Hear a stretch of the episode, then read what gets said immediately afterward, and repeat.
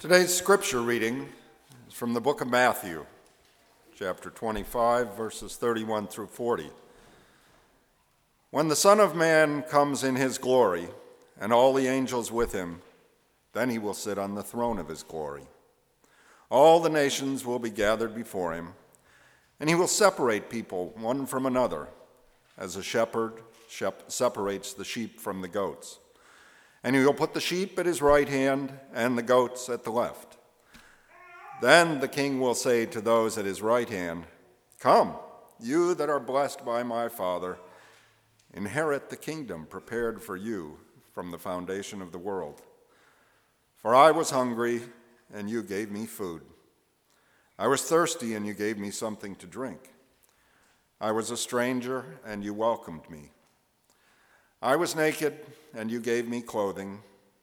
I was sick, and you took care of me.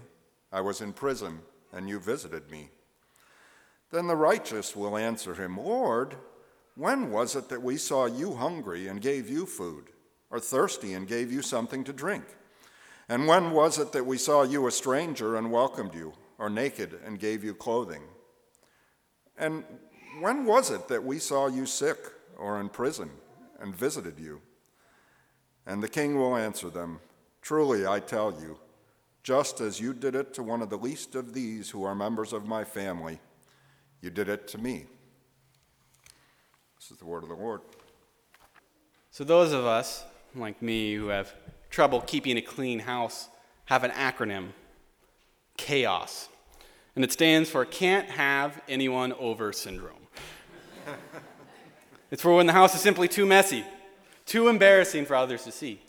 My son Nate, who's almost three, he's an agent of chaos. If I'm not careful, every room in the house will look like a small scale disaster. When it gets bad, there's simply no way that I'm comfortable inviting someone from outside the home into the home and into that mess. But there's a real danger there. If I expect my house to be perfect, if I expect my life to be perfect before I invite others in, then it's never going to happen. Yes, sometimes hospitality is about cleaning up the house and bringing out the fine china, but sometimes hospitality is also about simply having the faith and the courage to invite people into your life, chaos and all. This goes for churches as well. I know churches that are afraid to invite their friends and neighbors to church with them because they're worried that the church doesn't have its act together. In my discussion around the open and affirming process and the covenant, someone asked me, Are we really ready? If we are successful at inviting people of all backgrounds black, white, gay, straight, differently abled if we are successful, are we going to say or do the wrong things? Can we really commit to welcoming all people if we don't know how to welcome all people? It's a good question, but I do want to lift up that we don't have to be perfect to invite people in. We aren't called to be a perfect church full of perfect people who always say and do the right things and never offend anyone. We are called to be a loving church that always has a good heart and good intentions. And don't get me wrong, I think that we should be as ready as possible to receive new visitors, clean facilities, friendly faces. But the most important thing is to be genuine and authentic. To really have a love for others and a desire to be an inclusive community. So, as your pastor, it shouldn't surprise you that I'm standing here telling you the most important thing is the Spirit. The title of this sermon series is Spiritual Practices Spirit and Intention. To me, a lot of everyday things can be transformed into a spiritual practice if it is entered into with the right spirit and intention. And an intention to explicitly grow spiritually. It also occurred to me that in our highly individualistic and consumer culture, it's easy to see spiritual practices as private routines and rituals that you do alone. But I think it's great that today we are beginning this sermon series with a spiritual prac- practice that is by definition social, something that cannot be practiced in isolation. Hospitality is relational. Today's scripture that we read, it's also relational. In the end, we aren't judged by our privately held beliefs, by the having the correct doctrine or dogma. No, we're saved by the way we treat other people. Notice that much of what we are judged by are acts of hospitality. Christ was hungry, and we gave him something to eat. Christ was thirsty, we gave him something to drink.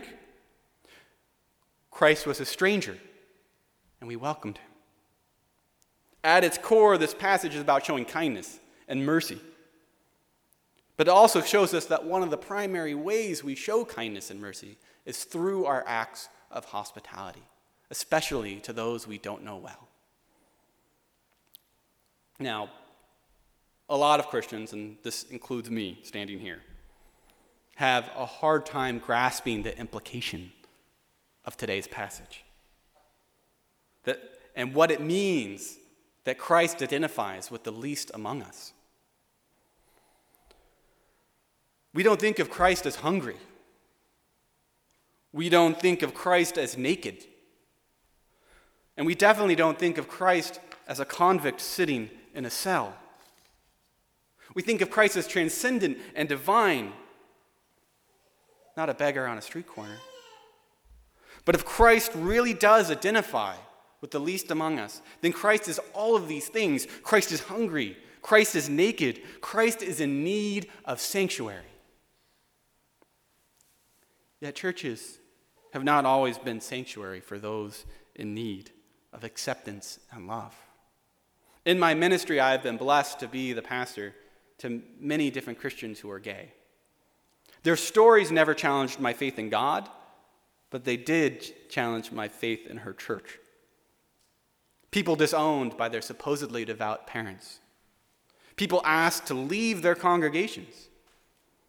People being told that they were welcome at a new church, but then being pressured to repress their sexual orientation and live a lie. I remember meeting a sweet, kind young teenage girl who, this was when I was in California, and she was living with her grandparents because she was gay. She was sent to one of those pray away the gay camps, those conversion therapy camps that are notorious for being abusive and ineffective. And when it didn't work, as it often doesn't, her parents didn't want her in the house. Fortunately, this girl found acceptance with her grandparents. Some wind up homeless. A disproportionate amount of homeless youth are gay. Some studies have the percentage as high as 40%, and the more conservative number is 20%. But either way, gay teens are horribly overrepresented among the teenagers that are homeless. And we're not talking about kids who are part of a homeless family, their parents have homes. They've been evicted or they've run away from a bad situation. The thing that got me most about this girl's story was that her parents were religious. They were Christians. The church, which should have been guiding her parents toward compassion and understanding, toward reconciliation and love, was putting dogma above compassion. And instead of being a place of sanctuary, it was a place of discrimination and persecution. Too much of the discrimination and pain that the gay community has faced has come from churches, places of God, temples of love. And that's why there's a special responsibility for us as churches to publicly and explicitly welcome all people, including gay people, without flinching, without reservation, because they are children of God and deserve acceptance. If Christ is found in the least among us, then Christ is gay and homeless. Christ is the refugee who arrives in this country with nothing after a terrible ordeal, not speaking the language. Christ is the addict who's alienated from his family and full of despair. It's not the image of Christ that we have in paintings or that we lift up in praise at church. But it's the image that Jesus chose for himself when he told this parable. He said, When you welcome these people, the people in greatest need, when you feed them, clothe them, care for them, you care for me. The open and affirming covenant is established way through our denomination of letting people know, people on the margins know that they are welcome here and that this is a place of sanctuary and hospitality, no matter what. We will be joining 1,300 other churches, more than 1,300 other churches, in this designation. And we'll be giving courage to countless more. And I know from personal experiences doing ministry at First Church Somerville and at United Church of the Valley in California, both open and affirming congregations, that inclusion is a blessing, it's not a sacrifice. Hospitality is something that blesses the host more than the visitor. In Paul's letter to the Hebrews, he says, Do not neglect to show hospitality to strangers, for by doing so, some have entertained angels unaware. Who knows what angels will entertain by showing hospitality as a church? Who knows what blessing this covenant will bring to us? What I do know is this God knows our heart in the matter. God is paying attention to our spirit and our intentions. We don't have to be a perfect church, perfectly ready for every visitor who might come through our doors. We don't have to agree on everything, even this covenant, or always get it right. We just have to listen to God's still speaking spirit and open the door to what might come next. Let us open our doors in a spirit of love and hospitality. Thanks be to God. And amen.